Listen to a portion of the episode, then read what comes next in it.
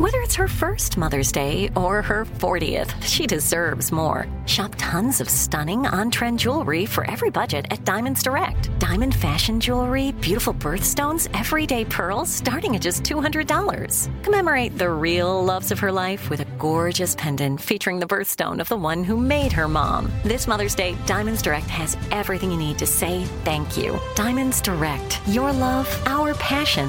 Online at diamondsdirect.com. I'm Saleha Mohsin, and I've covered economic policy for years and reported on how it impacts people across the United States. In 2016, I saw how voters were leaning towards Trump and how so many Americans felt misunderstood by Washington. So I started the Big Take DC. We dig into how money, politics, and power shape government and the consequences for voters. With new episodes every Thursday, you can listen to the Big Take DC on the iHeartRadio app, Apple Podcasts, or wherever you get your podcasts. Hi, guys. Nancy Grace here, host of podcast Crime Stories with Nancy Grace. I've dedicated my life to fighting crime and helping crime victims. For a decade, I prosecuted violent felonies. Every day is a mission. Every day is a chance to stop crime and keep one more person safe. Listen to Crime Stories with Nancy Grace on the iHeartRadio app, Apple Podcasts, or wherever you get your podcast. From UFOs to psychic powers and government conspiracies, history is riddled with unexplained events. You can turn back now or learn the stuff they don't want you to know. A production of iHeartRadio.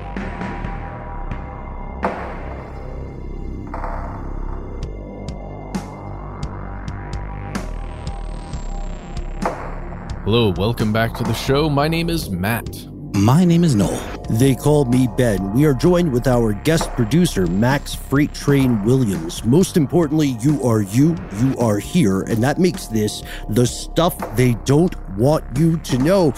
You know, guys and fellow conspiracy realists, it seems like years ago now, oh, wait, it was, when a particularly terrifying virus locked down the world in a global pandemic. Uh, and we got a lot of mail you'll remember from people saying that we had quote unquote predicted a global pandemic years before. And that is true, but it's a little over generous. We just looked at the numbers. We did a little bit of cocktail napkin math, and we knew that a pandemic of some sort was inevitable. This time around, it came in the form of COVID 19. And there's been, uh, you know, been a little controversial I guess you could say. but right now, 2023, years after COVID officially hit, what we on this show and what the rest of the world cannot figure out is simply this where did it come from? Here are the facts. I mean, from the start, it was sort of sketchy, the whole thing. And the, the sketchiest part, I think, was that different governments kind of disagreed like there, there was all of this lack of common ground, you know, in a global pandemic as far as like where the thing came from. From the get go, people thought there was something amiss about COVID 19. So here's kind of the rundown of what that, what the scuttlebutt was from the start SARS CoV 2 street name, uh, COVID 19, uh, AKA the Rona, AKA Corona uh, any number of, of uh, you know, colloquial uh, kind of versions of that. First officially hit human beings in Wuhan, Hubei, China in December of 2019. Or w- was it November or was it 2020? This, this timeline has been a miss from the start. Mm-hmm. Y'all will recall that January, February of 2020, I was pretty sick with something that I think I later determined after getting a positive antibody test, once those became available much later, to have been COVID. And I think we all knew people that were sick earlier than the official timeline would have said was possible. Now, not to call Matt nor myself paranoid or whatever, but I do distinctly remember us in the studio going, You sure that's not COVID, man? Are you sure it's not COVID? yeah. Well, but, but we were still in the stages of like, is it here? It's not here. We're hearing about this as a thing that happens to other people. Yes. You know, and, and even like our, our lovely uh, office manager at the time, Tamika, who's now moved on to, to other roles within the company, was looking at me askance, you know, Yeah. kind of like being extra cautious, but not like at the point of like, you got to go. You know what I mean? Because I was sniffly and I was in the office, but it was this thing that I get every year around that time. And I was just being careful, but it was also like, it was not at that level of, of paranoia that we all soon came to uh, experience. Well, maybe not for you, okay? I remember Hey, distinctly, Noel, with the look, man, behind closed doors, Ben and I can be a little bit on the hyper vigilant. Uh, what, what do we call it? A spectrum when it comes to things like this. I remember we had conversations, Ben. There was there we were still looking at our conspiracy around that time, and that's when we learned about Dr. Li Wen Li Wen Liang, I think is how you would say it. It was a doctor who was, you know, who was called a kook. He was a whistleblower uh, early on. He was saying, "Hey, there's a new SARS thing. It's happening right now. It's infecting a lot of people. It's real." And he got shut down quite a bit, and he ended up passing away in February of 2020, which is around that same time uh, that you had your New York trip. No. Well, also, you know, there's clearly a fog of war thing going on. And we, the three of us folks, uh, actually, our whole Stuff They Want You to Know team, which includes you, we were operating with limited information and we only knew a few things. One, something dangerous was sweeping the globe. Two, a lot of power structures were not telling the entire truth about it. Those 2 Mhm. things are indisputable facts, and from them springs conspiracy. Like when we're we're talking about like lest anyone uh denigrate us for talking casually about one of us having like having a cold. That's how it presented, right? Lest Mhm. anyone right. say that we we weren't up on our P's and Q's there. You have to remember that first off, we know each other really well. We hang out all the time. We can tell when something's off. And secondly, uh, we, like the rest of the world, we're not read on to some top secret data. We didn't have not. clues, you know? And later investigations would prove that the purported or the proposed official timeline that first came out was woefully incorrect. And I would argue partially by design. ABC News reported that the American National Center for Medical Intelligence, or ANCME, uh, which is a thing, uh, Are you okay? right? They uh, they shared they shared some info they had, and they said, look, as early as November of 2019, people had clocked that there was a new sort of respiratory disease in the area. The Pentagon at the time denied this. The U.S. government did not agree, and uh, then fast forward March 2020 the public learns that the Chinese government had records suggesting that the first case of COVID 19 infection could be traced back to a 55 year old resident of uh, where you mentioned Noel Hubei uh, on 17th November or November 17th. It it certainly doesn't appear to be as extreme an example, but I can't help but think about Chernobyl and how that information was siloed to, to such an alarming degree, uh, and how how much it was held back, even despite you know the the, the way it could have potential impact to other parts of the world, um, because nobody wanted to admit that they had done anything wrong in the Russian government. Mm-hmm. I mean, Yeah. so it goes, right? Nobody wants to stand up and say, "Ah, that was me. That was our fault." Jeez. Ooh. Party foul. My bad. Yeah. should probably get fired. we'll get you another island. This one will have four miles. Don't worry about it. Better idea. Let's pin it on this uh, intern. We'll get we'll get them fired, and then I'll get a commendation. How about or that? I or like literally idea better. just say uh, we we don't know what's going on. Ah, there's a there's a wet market over there. Mhm. Mhm. And let's pretend What's that that does market? that doesn't exist in other countries, right?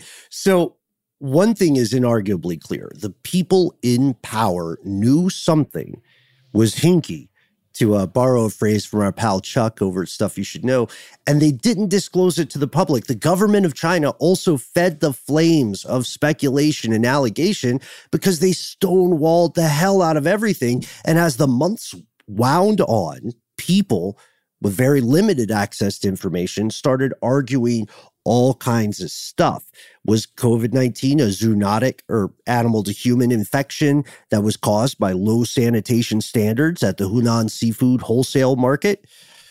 I mean, it's not the cleanest place, but uh, we have Waffle House in the South, so who are we to judge?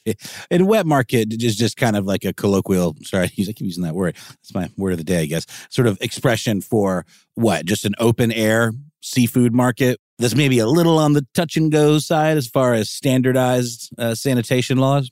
Not just seafood. Yeah, yeah. Great point, Matt. It really just means a market that sells fresh things, fresh meat, fresh fish, fresh produce. Uh, later evidence would come to show that the Huanan seafood wholesale market also was illegally selling some life forms, up to and including the notoriously adorable raccoon dog, mm. aka Tanuki.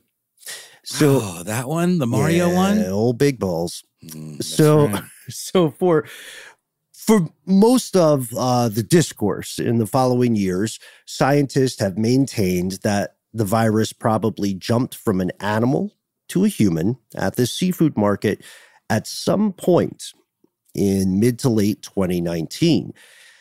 And a lot of research about that has been published. But there are other claims, also from legit scientists, arguing that the virus leapt from humans to animals rather than the other way around. And that research, some would argue, gets shut down more quickly or is less likely to be published. Or there's the other idea. Was it the result of secret experimentation in a nearby lab facility, possibly even a biological weapon experiment gone wrong? Well, there does happen to be the Wuhan Institute of Virology right in that neck of the global woods. And they conduct uh, experiments and research on coronavirus in various animals, including bats, which is where the Wuhan bat thing took off. That's where it originated. And then there's, of eh, course, well, they they specialize in gain of function research there. Yes, and Matt, what is gain of function? That's changing a virus making changes to the virus to make it more uh, potent or uh, have the ability to infect other species or to infect in a different way uh, through different means. And it's literally a way to test for um, contingencies, right? So if you can make, let's say, SARS scarier to humans, SARS of a particular strain that can now infect humans because you made it infect humans within your lab, right? Now you can test that out on human cells and you can come up with okay, well, here's how infectious this would be if it did become pathogenic for humans, right? Right. Yeah, and an excellent, excellent explanation of that. Uh, this could also, if you want to be crass, this could be a bunch of people sitting around in a lab and saying, our boss wants to know what would happen if herpes was airborne. So fun. yeah, it's like a no, party game. But this is a very real thing. We're going to talk mm. about it. Mm-hmm. But this type of research, while it can be extremely dangerous, can be extremely helpful in right. the case of a, a major problem or a pandemic if it's contained mm-hmm. right, right, right. which we're gonna we're gonna get to. That's a huge piece of it. Uh, i'd like to give a special shout out to one of my favorite pet theories unproven at this point but it's just a juicy allegation. Uh, no no not yet not yet. Well maybe but here's the idea. The one of the third one of the third theories for the origin is that it could have not only been designed but it could have been planted in china via the actions of a foreign rival government? And if so, how would they do that? How would they have access? Why would they do that? Because as as we see, COVID um, COVID draws no ideological distinctions, right? Uh, a person who is super into the US will get infected just as easily as a person who's super into Iran or Benin or China. It really doesn't matter to a virus viruses are kind of on the edge of what science does or does not consider a living thing. It's nuts. So the world's struggling for answers. No one can 100% confirm anything. Of course, racism rears its ugly head. In the United States alone, prejudice and attacks against Asian Americans skyrocket and continue today uh, because people just had this sort of weird association in their head. They're like, oh, there's a person who looks like their ancestors at some point were from Asia. And I know that China is where the coronavirus came through. So I am going to ruin everybody's life today. And this is scary because people were reacting from a place of fear and they were just trying to channel that fear and anger toward other innocent people, which happens all too often. As we're recording today, there was another mass shooting in Nashville. So the world only knew one thing for sure. They knew that COVID 19, however it came to be, was on a very deadly world tour and it didn't take long for it to up in society, right? It hit every continent outside of Antarctica. Do you guys think it got to Antarctica? Uh, I think it maybe did. it looks like it. I'm Oh, just wow. we're cooking live right now, but according to science.org from November of last year, yes, McMurdo Station had an outbreak of COVID. It's hit most of the world at this point. As a matter of fact, a few years back, I can't remember if we talked about this on air, we speculated about which human communities, if any, would not encounter SARS CoV 2. And we found that, you know, the most likely candidate is probably Sentinel Island at this point. Yeah, man. probably the like the only one.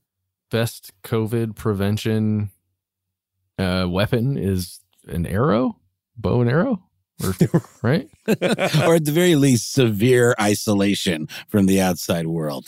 Bow and arrow, the original vaccination. Uh, Yeah, And the original birth off. control. Get Stay away. Get away. do check out our earlier episode on Sentinel Island. It's an amazing story. But what we're saying is it spread everywhere. And your faithful correspondents here, when we were recording our initial episodes on COVID, we were also working with limited information. And I think, I want to speak for everybody on the air today, but I, I know that I fell into a lack of objectivity on some aspects of this because the I, I I find racism so fundamentally unclean that when that I started um I started thinking in terms of association rather than in terms of facts and dismissed some of the lab leak stuff uh, earlier than I should have. And that's my mea culpa. Uh, and we're going to see that at play today, too.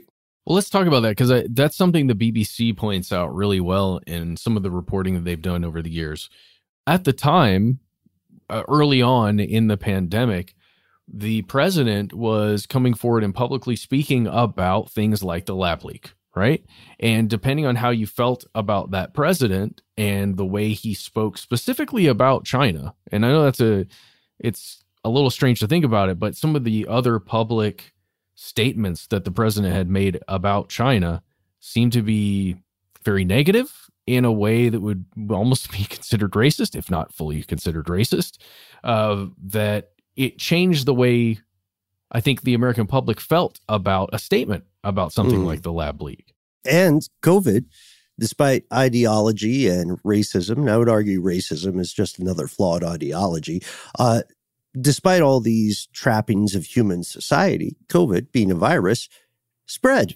It didn't get stopped. It continues to spread today. And honestly, the scary part, no one's sure what sort of long term consequences are in play. This virus is unpredictable because, you know, for some people, if you're fortunate, it's on the level of a cold. At times so tame, you might not know you are infected. And then it progresses all the way through a spectrum where it can be a fatal condition. Currently, as of March 2023, almost 7 million people across the world have officially died due to COVID. And to be quite transparent with you, that number is likely far higher. People are a little bit spooked about digging in. And no one's quite sure what long COVID means for the world. Vaccinations came into play. Big Pharma made a fortune. Around the planet, people politicized the idea of vaccination. Uh, but despite all this, let's see, let's name some cover ups and conspiracies real quick. So, despite A, initial cover up from the Chinese government, true. B, the conspiracy amid politicians to make bank off insider info, also true. C, price gouging, true. Uh, D, the PPP grift, true. And everything else, the world started to seem like everybody kind of agreed COVID came from this seafood market. The Chinese government, their uh, cover up that continues, helped the thing spread, but there wasn't a realistic way from stopping it from spreading. And everybody said, okay, we're in a crap spot. It came from this uh, this seafood market or this wet market, and we have to figure out how to help humanity survive until that is quite recently when the United States came out and said, hey, the biggest conspiracy theory is true. COVID 19, they say, came from a lab. What? U.S. government? Ugh, way to complicate things. We already kind of, we already put that one to bed. No one was even talking about this anymore. It's weird. You know? Oh man. Yeah, so there's reasons. There's reasons we're going to get into why maybe all of a sudden stuff's changing. The only thing I would add to that list, by the way, Ben, is mRNA vaccine technology was approved during a state of emergency. Mm-hmm. Mm-hmm. It was rushed, right? Like it was sort of like a, a special situation where they were able to kind of like fast track it. And you get in situations. We're going to go in an ad break situation. We'll be right back started talking about this incident. Drugs and uh, officials cover up. you couldn't believe it. From iHeart Podcasts. It's like the police knew who he was before they got here. A story about money, power, and corruption. The medical school dean at USC was leading a secret double life. He's breathing right now? Yes, he's absolutely breathing. I'm a doctor, actually. There's no way that that guy's a doctor. I'm Paul Pringle, and I'm an investigative reporter for the LA Times. This is the story of an investigation that starts in a hotel room in Pasadena, California, and reaches all the way to the top of two of the most powerful institutions in the city of Los Angeles. When people fall in line, they fall in line. Looking back, I realized, oh, everyone knew. This is Fallen Angels, the story of California corruption. We're always going to have predators. It's the good people who stand by and do nothing that allow them to flourish. Listen to Fallen Angels, a story of California corruption on the iHeartRadio app, Apple Podcast, or wherever you get your podcasts. The Big Take from Bloomberg News brings you what's shaping the world's economies with the smartest and best informed business reporters around the world. Western nations like the U.S. and Europe. Mexico will likely have its first female president. And then you have China and help you understand what's happening, what it means, and why it matters. He'll get his yo yos to Europe in time. But the longer this drags on, the more worry he's getting. They knew that they needed to do this as fast as they possibly could to get a drug on the market as fast as they could. I'm David Gura. I'm Sarah Holder. I'm Saleha Mohsin. We cover the stories behind what's moving money and markets basically everyone was expecting, if not a calamity, certainly a recession. But the problem is that that paperwork, as our reporting showed, is fake. As someone who's covering the market, I'm often very worried about an imminent collapse. So I'm thinking about it quite often. Listen to the big take on the iHeartRadio app, Apple Podcasts, or wherever you get your podcasts. Are you ready to fight back against crime? Hi, guys. Nancy Grace here, host of podcast Crime Stories with Nancy Grace. I've dedicated my life to fighting crime and helping crime victims. For a decade, I prosecuted violent felonies, personally investigating, prosecuting, and covering literally thousands of cases. It's so easy to think it will never happen to me or my family, but that is simply not true. Every day on Crime Stories with Nancy Grace, we shine a light on unsolved homicides, heat up cold cases, and help find missing people, especially children. We speak with family members, investigators, CSI, reporters, and experts in every field. every day is a mission. Every day is a chance to stop crime and keep one more person safe. Listen to Crime Stories with Nancy Grace on the iHeartRadio app, Apple Podcasts, or wherever you get your podcast.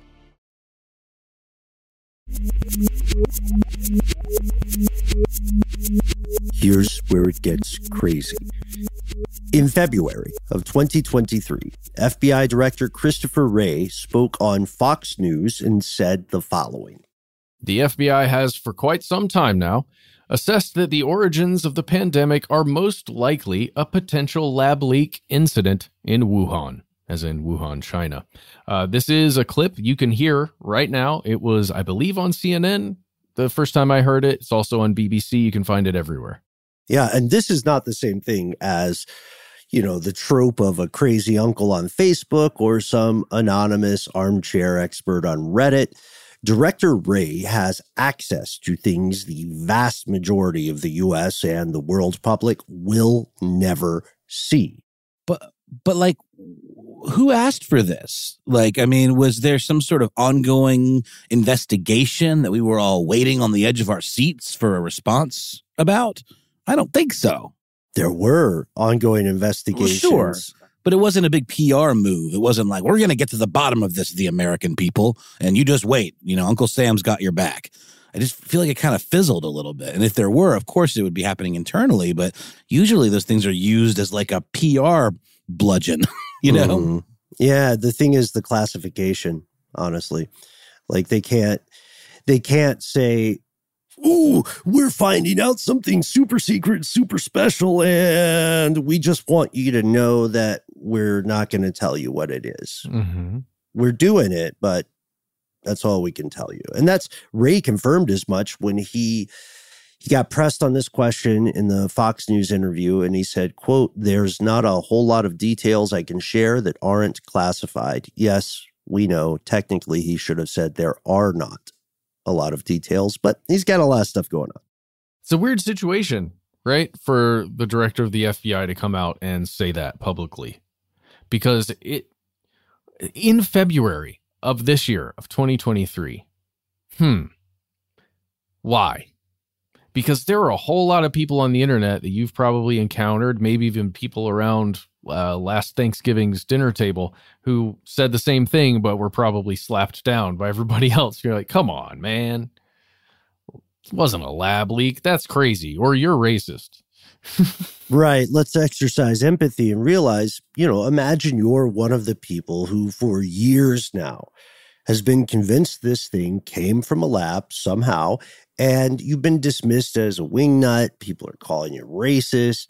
And out of nowhere, it seems, the FBI goes public and says, no, yeah, no, he's right, though. It's not uh, putting aside politics and everything. this is some mad science. And it came back to bite the planet. Uh, add to that, you know who else obviously agrees with the FBI? The Department of Energy. This is doc- uh, this is documented in multiple sources. Mm-hmm. And you cannot read the original report currently because it got classified too. Uh, it's nuts because uh, outside of DOE and FBI, you're not going to find confirmation of this belief from the CDC or the CIA or the NSA, NIH. the NIH as well across the pond. It Uncle Sam is divided on this. And currently, the alphabet boys do not agree on COVID's origins, and the streets are watching. It's not, it is nuts how much geopolitics can end up being like a bunch of people who live in a bad neighborhood, keeping an eye on each other in case someone's trying to get over. I mean, isn't there some inter organization, like kind of communication that would help prevent what seems like such a foot in mouth kind of scenario like this. Like our own government doesn't agree and outwardly doesn't agree on something so significant just seems kind of embarrassing. Yeah. Well, we we also have to remember the case. This will be important later. Um, a case we recently explored, wherein a guy who was the uh, special agent in charge in New York, he flipped for the Russians. And even before he flipped, he was using his position and influence to try to sway the 2016 US election. So just because someone's a, a bureaucrat and part of an unelected branch of government, it doesn't mean that they don't have they don't have a thumb in the pie of politics often. You know, they can they have agendas, they can have horses in the race because they're people. Mm, politics. Sorry. You got me you got me with that pie metaphor. right. Uh, okay, so also China is not helping. We're not being xenophobes or whatever. We're saying China is kind of shit in the bed. Just kind of shit in the bed. That's what they're doing. Uh, and they're very sensitive about this. Uh, not too long ago, China put out a gangster warning to Elon Musk. You guys remember this one? Yes. it was it was pretty serious, right? What was it? Wasn't it kind of it was accusing him of like slander as kind of language in some ways, wasn't it? Yeah. I, I don't know this, guys. Tell me about it. Uh, so China has a many state run media properties or arms, if you want to call them that. Elon Musk, um, who is probably most famous right now for being in charge of Twitter, he tweeted some stuff about this uh, lab leak theory, uh, specifically the Department of Energy's reporting. And I think he was tweeting the stuff that came from Wall Street Journal. Someone fact checked me on that. But China reacted pretty quickly. And they said in a Global Times article, which you can read, uh, it's it's in Chinese. Uh, they said, "Elon Musk, are you breaking the pot of China?" That's the English translation. And it, uh, there are two ways to interpret this. You could see it as something very gangster, like, "Hey, you you busted my balls over here, Musk. Musk, you bust my balls." Uh, but the idiom breaking the pot is kind of the Chinese equivalent of something even more gangster. It means biting the hand that fed you. Sure. Yeah. That's a big no no. Or, you know, poop pooping where you eat. Right. well, I mean, where where do you buy expensive batteries that you put into your electric vehicles or, you Correct. know, your your huge expensive what do they, what do they call it? The battery storage units that he's now selling? Well, yeah. yeah. they've had those for a while. The ones that can store energy back from the solar panels, you know, from, from, and put it back into the grid or whatever. But like, if we've learned anything from shows like Silicon Valley or uh, any kind of shows that talk about uh, manufacturing and tech and all that stuff, it is a delicate dance doing business with country with a country like China, and it is all about diplomacy, and it is. You don't just get their business. You have to, you know, prove to them that you are going to be a good partner and and, and, and okay and with intellectual theft. Also that, and also but maintain a sense of decorum, you know, around these kinds of business dealings. And that is exactly something that Elon Musk is not very good at doing. Face is big. Face is a big deal. Public appearance is a big, big deal. All right, let's get to the bottom of it. The world's burning down. We're still doing our little podcast. So let's figure it out. Did COVID come from a lab? If so, what happened? To really drill down into that conspiracy, we have to first clean our own house and acknowledge some serious issues with the FBI and DOE reports. DOE never said they had 100% confirmation of the lab theory. In fact, they they said it was kind of mid. Is, is the way they would put it. They they essentially said this is plausible and we believe it's a possibility. But you're not going to read that in the headlines because that won't get the clicks. FBI Director Wray, we already said, he claimed his info came from classified investigations, DOE report classified as well. Plus, the part that I never see in reporting about the DOE when people are standing it, when they're fanboys of something that agrees with their kind of preset beliefs, no one's really asking, except for a few people, no one's really asking why the Department of Energy, of all places, is weighing in on a global pandemic. You know what I mean? COVID's not attacking the light switch, COVID's attacking the human. That is a good question. Um, and, and just just really quickly to backtrack to something I said earlier, I, I wasn't totally talking out of my backside and saying that there was, for a time at least, some pretty significant disagreement between certain branches of the government about like where COVID came from. You're 100% right. Okay, just making sure. It continues today.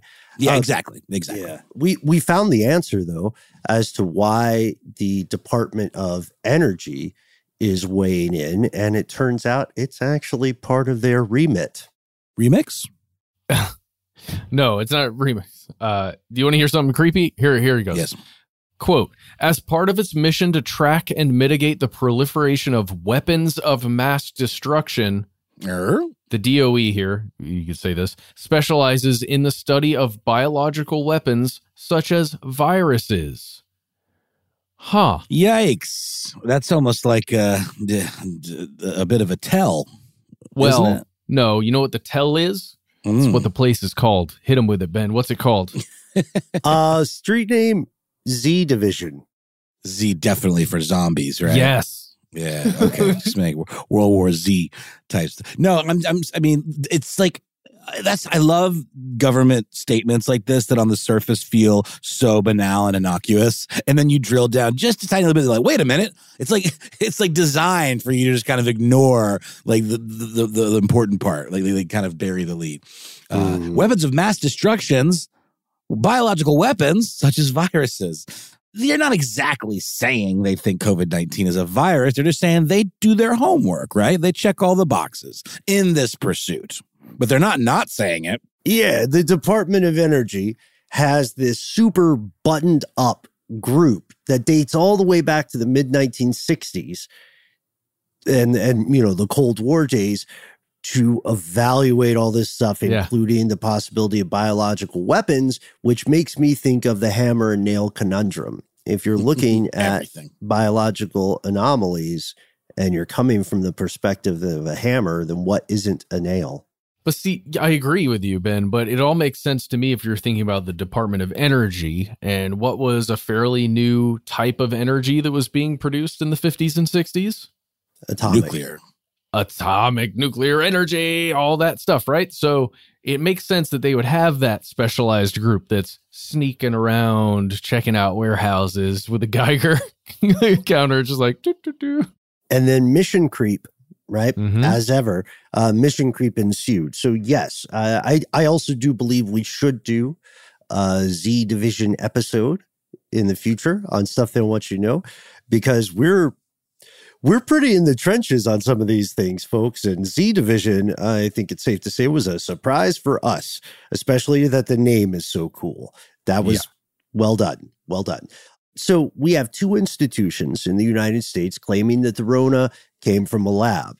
And this claim, if true, carries a staggering number of terrifying possible implications. We got to know more, says the American public, and rightly so. But when asked for sources on this, uh, the same people officially condone or condoning or co-signing a lab leak theory, they say that they cannot reveal why they believe so.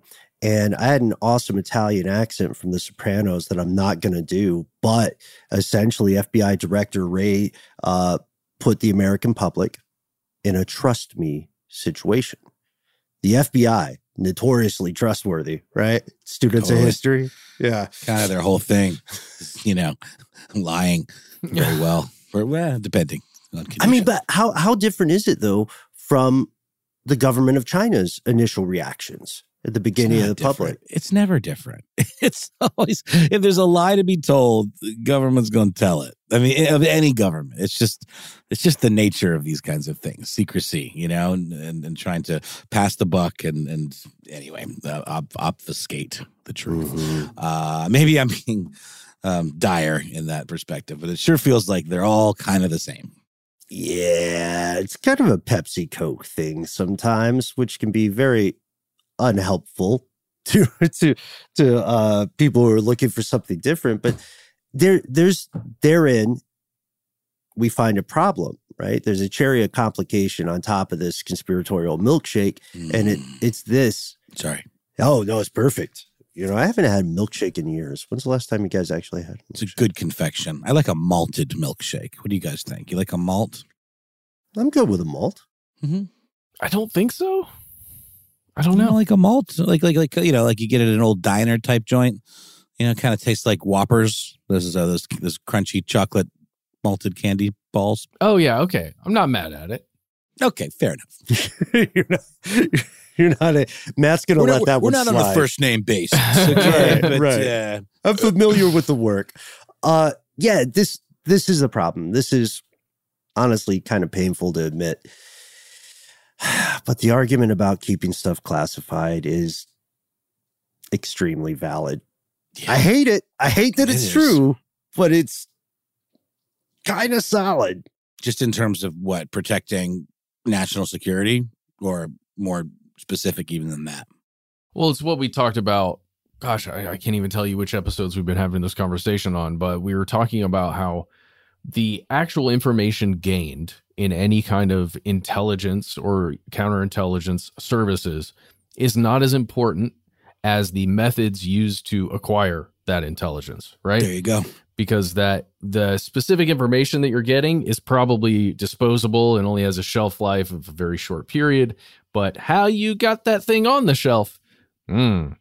It's like protecting your informants in a police Yes. situation. Yes, a hundred percent. Yeah, I mean, it is quite possible the U.S. needs to cover its collection methods here. If that is the case, then it almost certainly means that the U.S. government has some sort of limited access or visibility into the workings of the Chinese government in this regard, possibly up to the activities of that virology lab in Wuhan. And if they went public with that, it would start a war. It could it could definitely start a war. It could be really bad. But here's the other thing. I think there's another reason they might want to be protecting it, you guys. Hmm. And I, we found it in a Vanity Fair article from 2022. Let me just pull it up right here. I remember this one. Published in Vanity Fair March 31st, 2022 by Katherine Eban, E B A N. Uh, title is This Shouldn't Happen, colon, inside the virus hunting nonprofit at the center of the lab leak controversy.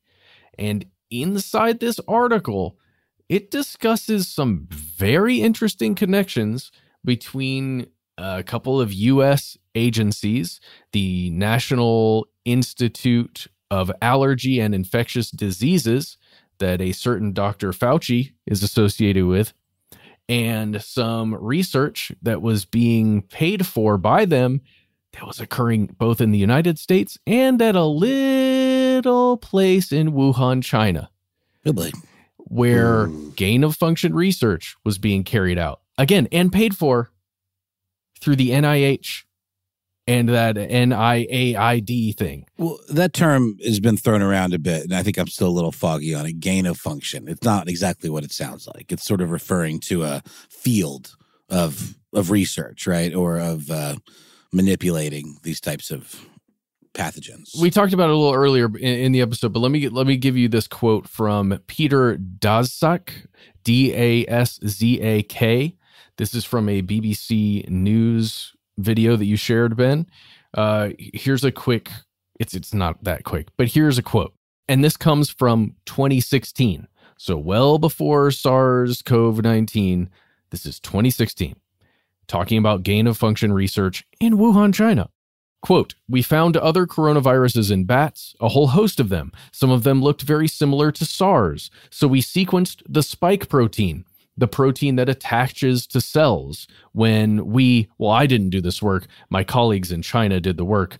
You create pseudoparticles. You insert the spike proteins from those viruses and see if they bind to human cells.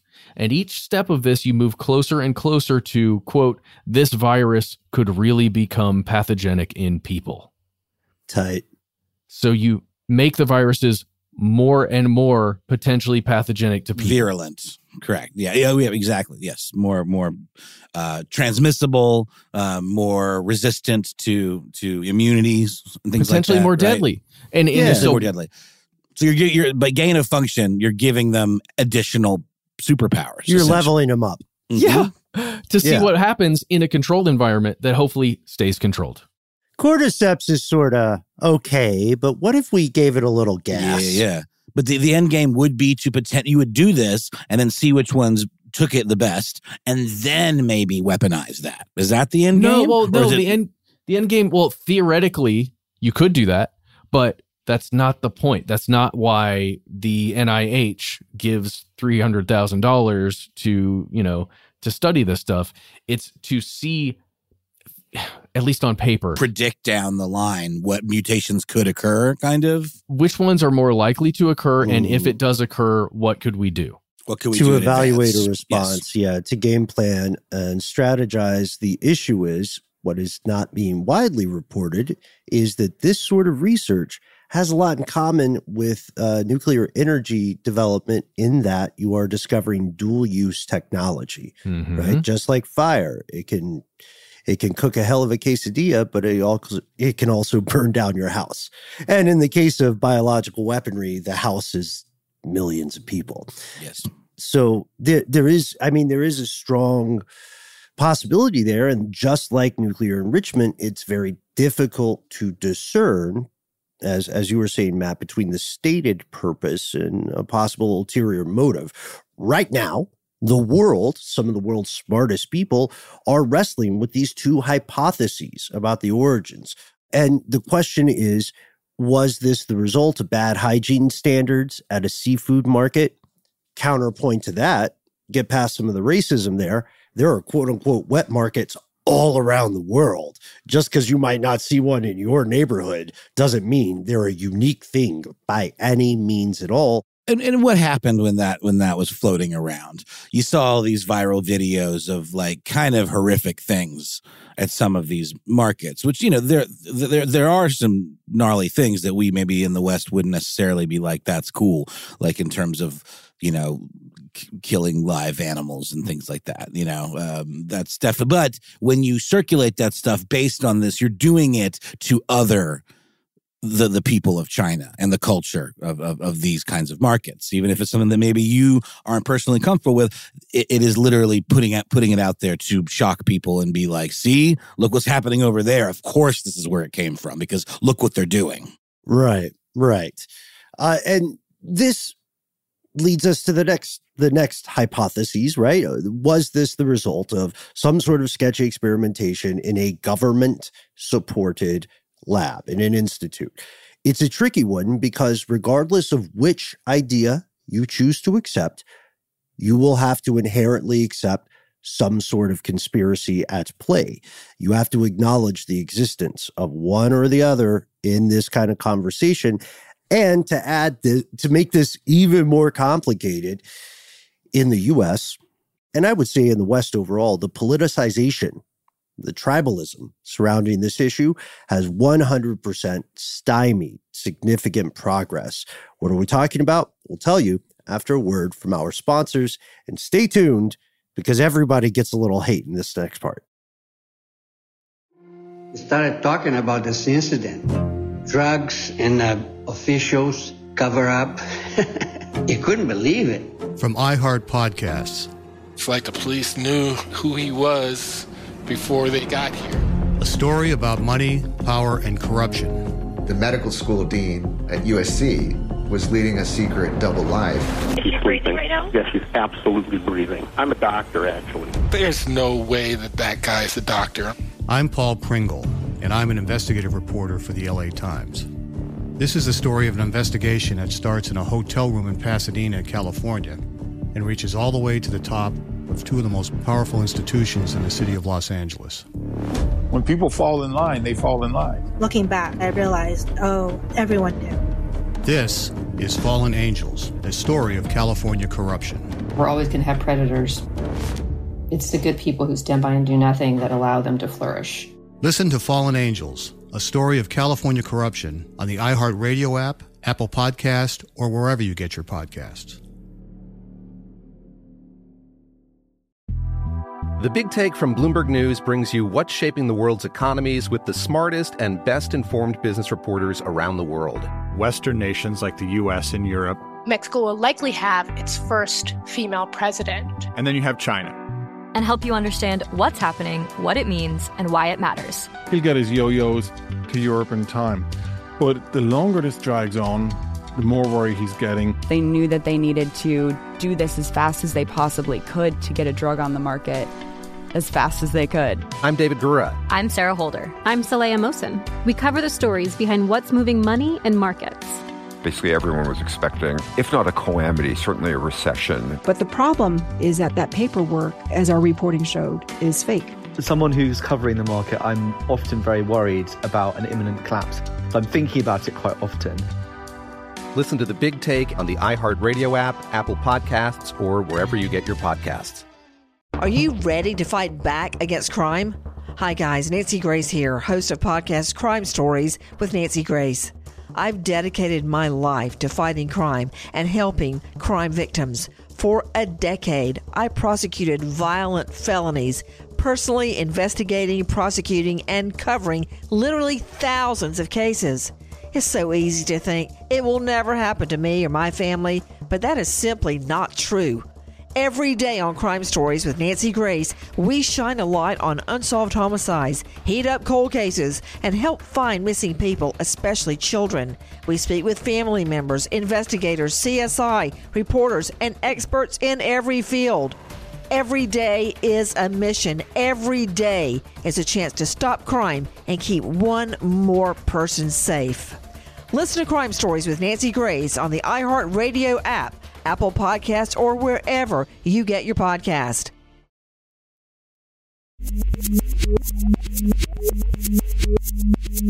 We're back. Sorry, guys, I sounded a little like an insult comic. We're going to ad break too. Equal opportunity haters is what we are. I mean, it's like that disclaimer that comes on before every South Park episode, you know? Yeah, everybody gets some, right? Uh, Matt, you alluded to this beautifully earlier in today's show. Guys, politics might be part of the problem. Mm-hmm. Definitely. I mean, in general, but for this specifically as well. You already alluded to the politicization of, of vaccinations and all that stuff, stuff that should be kind of a little bit more of a cut and dry thing. But now we're looking, we're drilling in deeper and talking about how politics, just as an institution, creates the murky waters of all of this stuff inherently. Yeah, shout out to journalist Sheryl Gay Stolberg and Benjamin Mueller over at New York Times. They published uh, a really solid article quite recently wherein they argue that, quote, both Democrats and Republicans have filtered the available evidence through their partisan lenses. And they pointed out some things that might make people uncomfortable. First off, they point out a lot of uh, more conservative or Republican identifying right leaning politicians automatically glommed on to the lab leak allegations uh, from former President Donald Trump because he's one of the first people in that position of power to speak out about it. And he did it in kind of like an off the dome freestyling way. There wasn't at this point any hard evidence supporting that. The FBI, the Department of Energy, they hadn't come out with a statement. No. The weird thing for me, Ben, is that when Director Wray of the FBI came forward, he essentially said the exact same thing that President Trump said back in 2020 like yeah oh yeah we've known for yeah for sure it came from uh, the wuhan laboratory well where, what do you what yeah what do you what do you have? What do you know? I was classified but yeah it's definitely a thing. It got so much so much good information. But i guess that's the point right? Like why even say it if you can't back it up? A i don't believe you if you can't show us that you can back it up. And b it's a political maneuver. That's what it is. That's the only purpose that it serves. Hmm. To me, I think when Trump said it, I think he actually read somewhere in a thing, in some report, right? That it came from that specific place that they'd got some intelligence, right? Uh, it came from there. And just off the dome, he just said it. Like, oh, yeah, it came from there. And he's but like, oh, shoot, him. that's classified. It, it, it clicked for his message, though that it, it, totally served his purpose of creating xenophobia and and othering you know this and, and, having someone to blame and then he started referring to it as the the woo kung flu and all of that stuff oh, and just further politicizing it and making it about othering. That's what he did. I mean, not just in this situation that's what he does. Yeah. Well then also you know, the uh, the operatives, the elected representatives in the Republican Party of the United States had to follow this because at that point in time, it was political suicide to disagree with Yes, the serving Republican POTUS. And that happens on uh, that happens in other countries with other political parties. Actually, much more directly in autocracies and dictatorships, but it also happens uh, with the so-called left of the Mhm. United States. On the other side of the aisle, bunch of Democrat identifying, or you know, you would say more progressive or liberal representatives are automatically poo-pooing the lab leak idea, not because it's bad, but also because they hate this Donald Trump guy. They don't want to be caught in public agreeing with him on anything, not even which Police Academy movie is best. Obviously, the Five. answer is five. I don't know. Are there five? Wow. Mm. Yeah, there have to be at least five. Nope. I just remember the first two. No, only four. No, there are like there's several. Wait, hang on.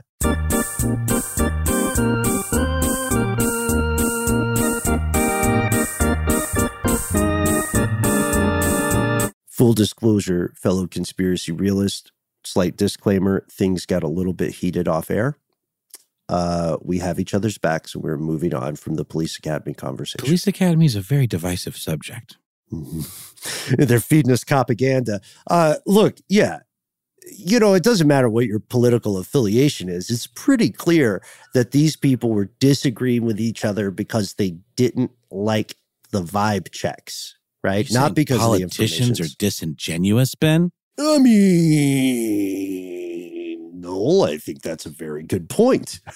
but so they they also on the left on the right uh, on the left side, uh, these political operatives alleged that the Trump administration was pushing this lab leak story to kind of matrix dodge the genuine mishandling of the pandemic.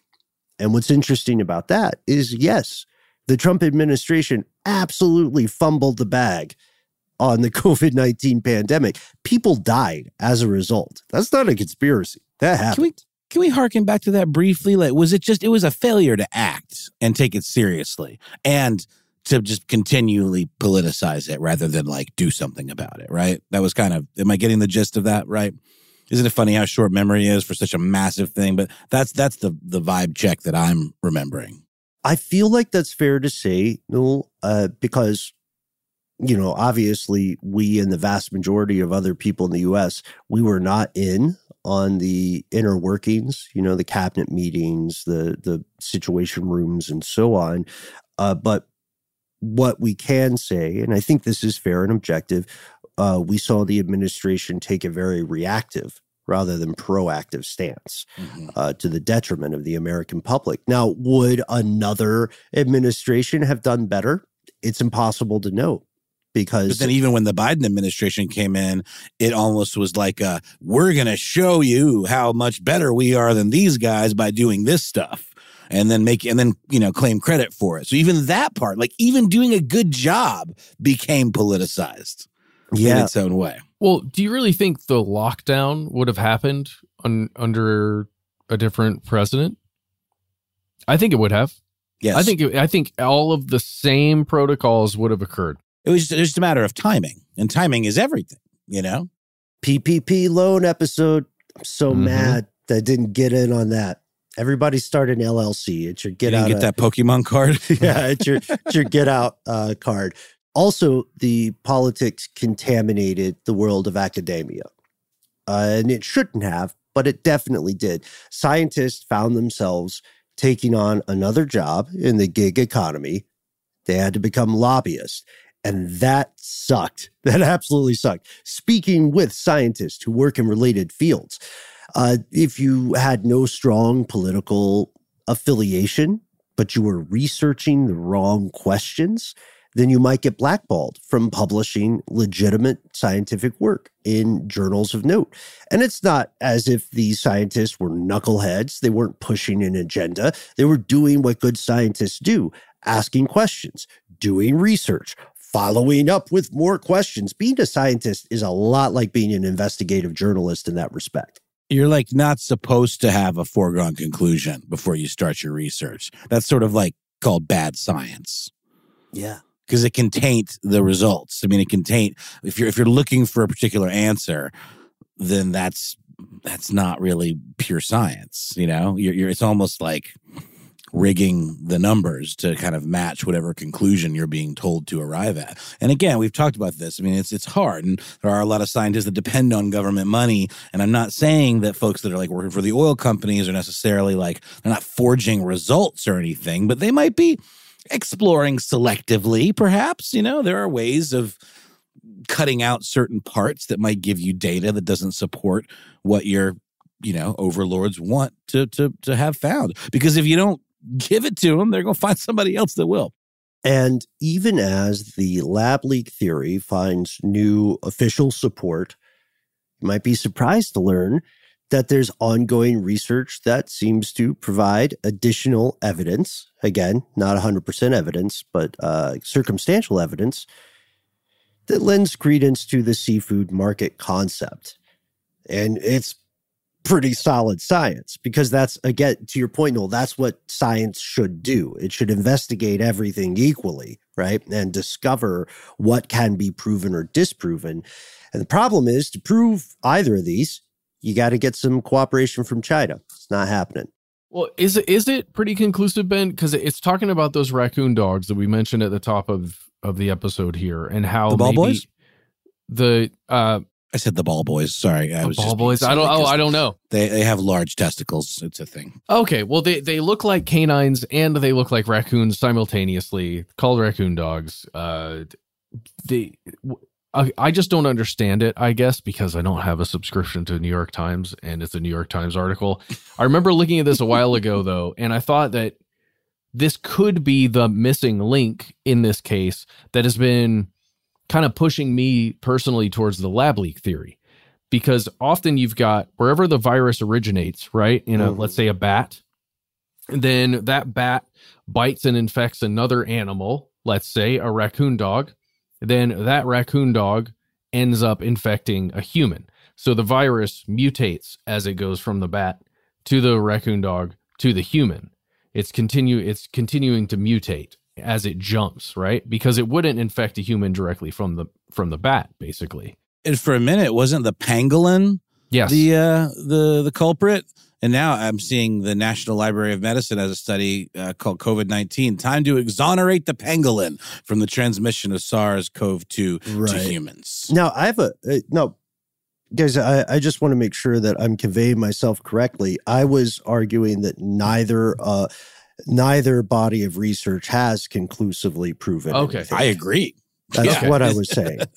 Okay. I, I, I think that's right. Um, and I think that's where that's why it's so interesting that that this these bold statements are being made by government entities. To what end and with what foundation? That, that's my question. It seems like very agenda y. Yeah, and that takes us to a thought experiment. So let's ask one of the most important questions, which is this What would it mean if COVID was at least partially, purposely created by human beings? First, it means we would have to logically assume there were other projects taking place, if not in the same facility, in the same genre, in other facilities like it, somewhere in China's sphere of influence.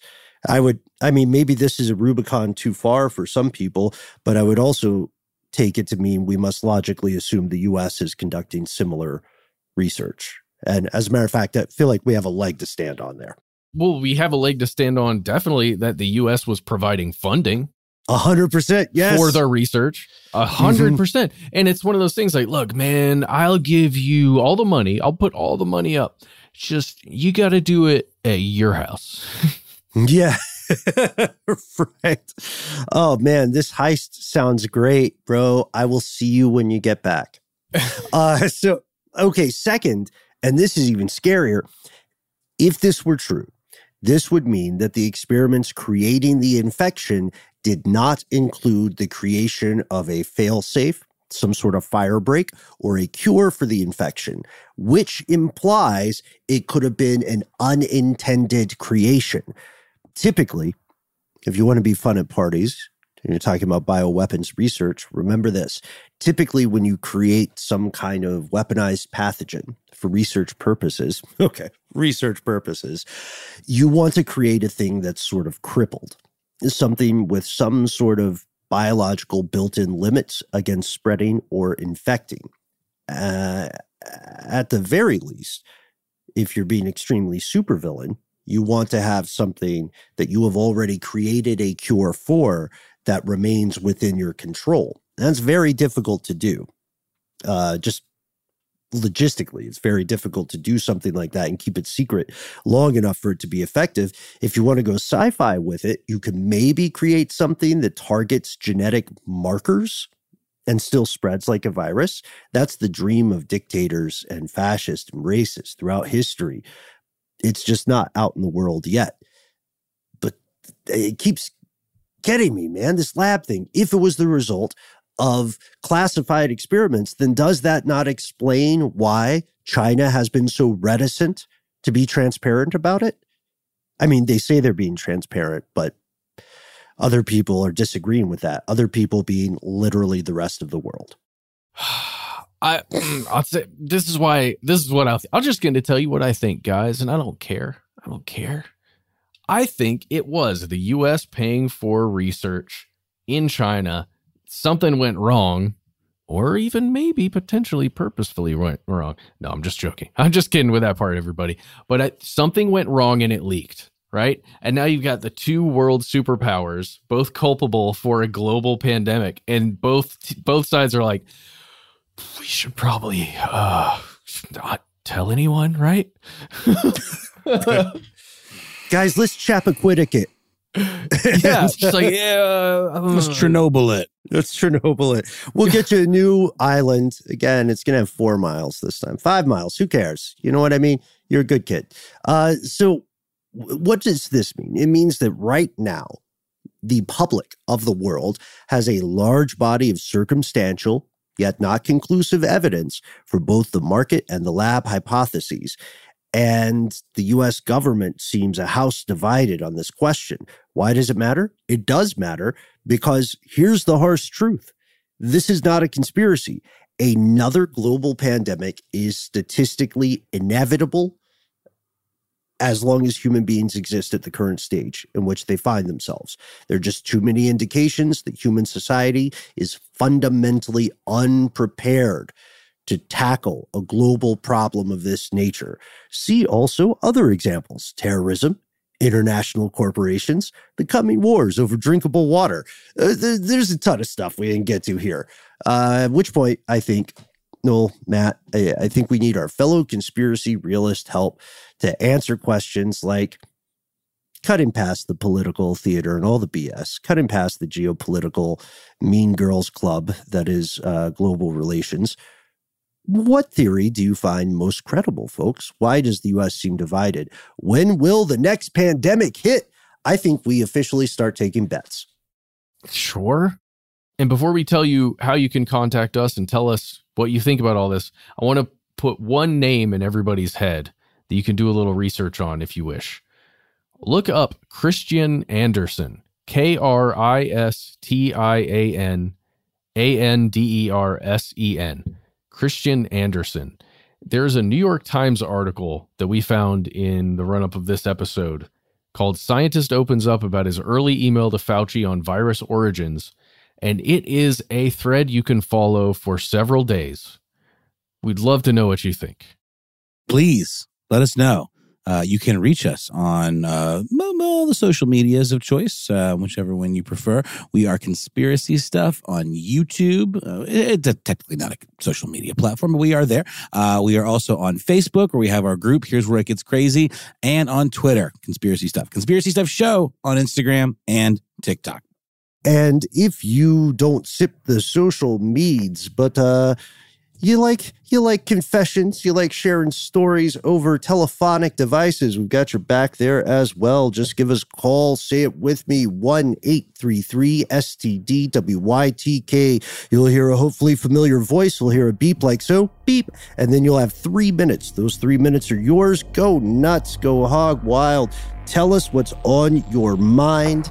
Let us know if we can use your name and or voice. Give yourself a cool nickname, and most importantly, if you have more to say, uh, then send us an email instead. We still read every single email we get. Personally, it's my best way to contact people.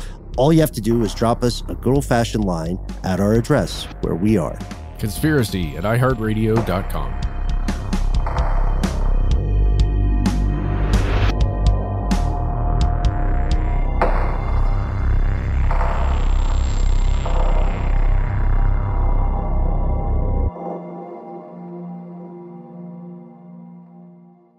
Stuff They Don't Want You to Know is a production of iHeartRadio. For more podcasts from iHeartRadio, visit the iHeartRadio app, Apple Podcasts, or wherever you listen to your favorite shows. I'm Saleha Mohsin, and I've covered economic policy for years and reported on how it impacts people across the United States.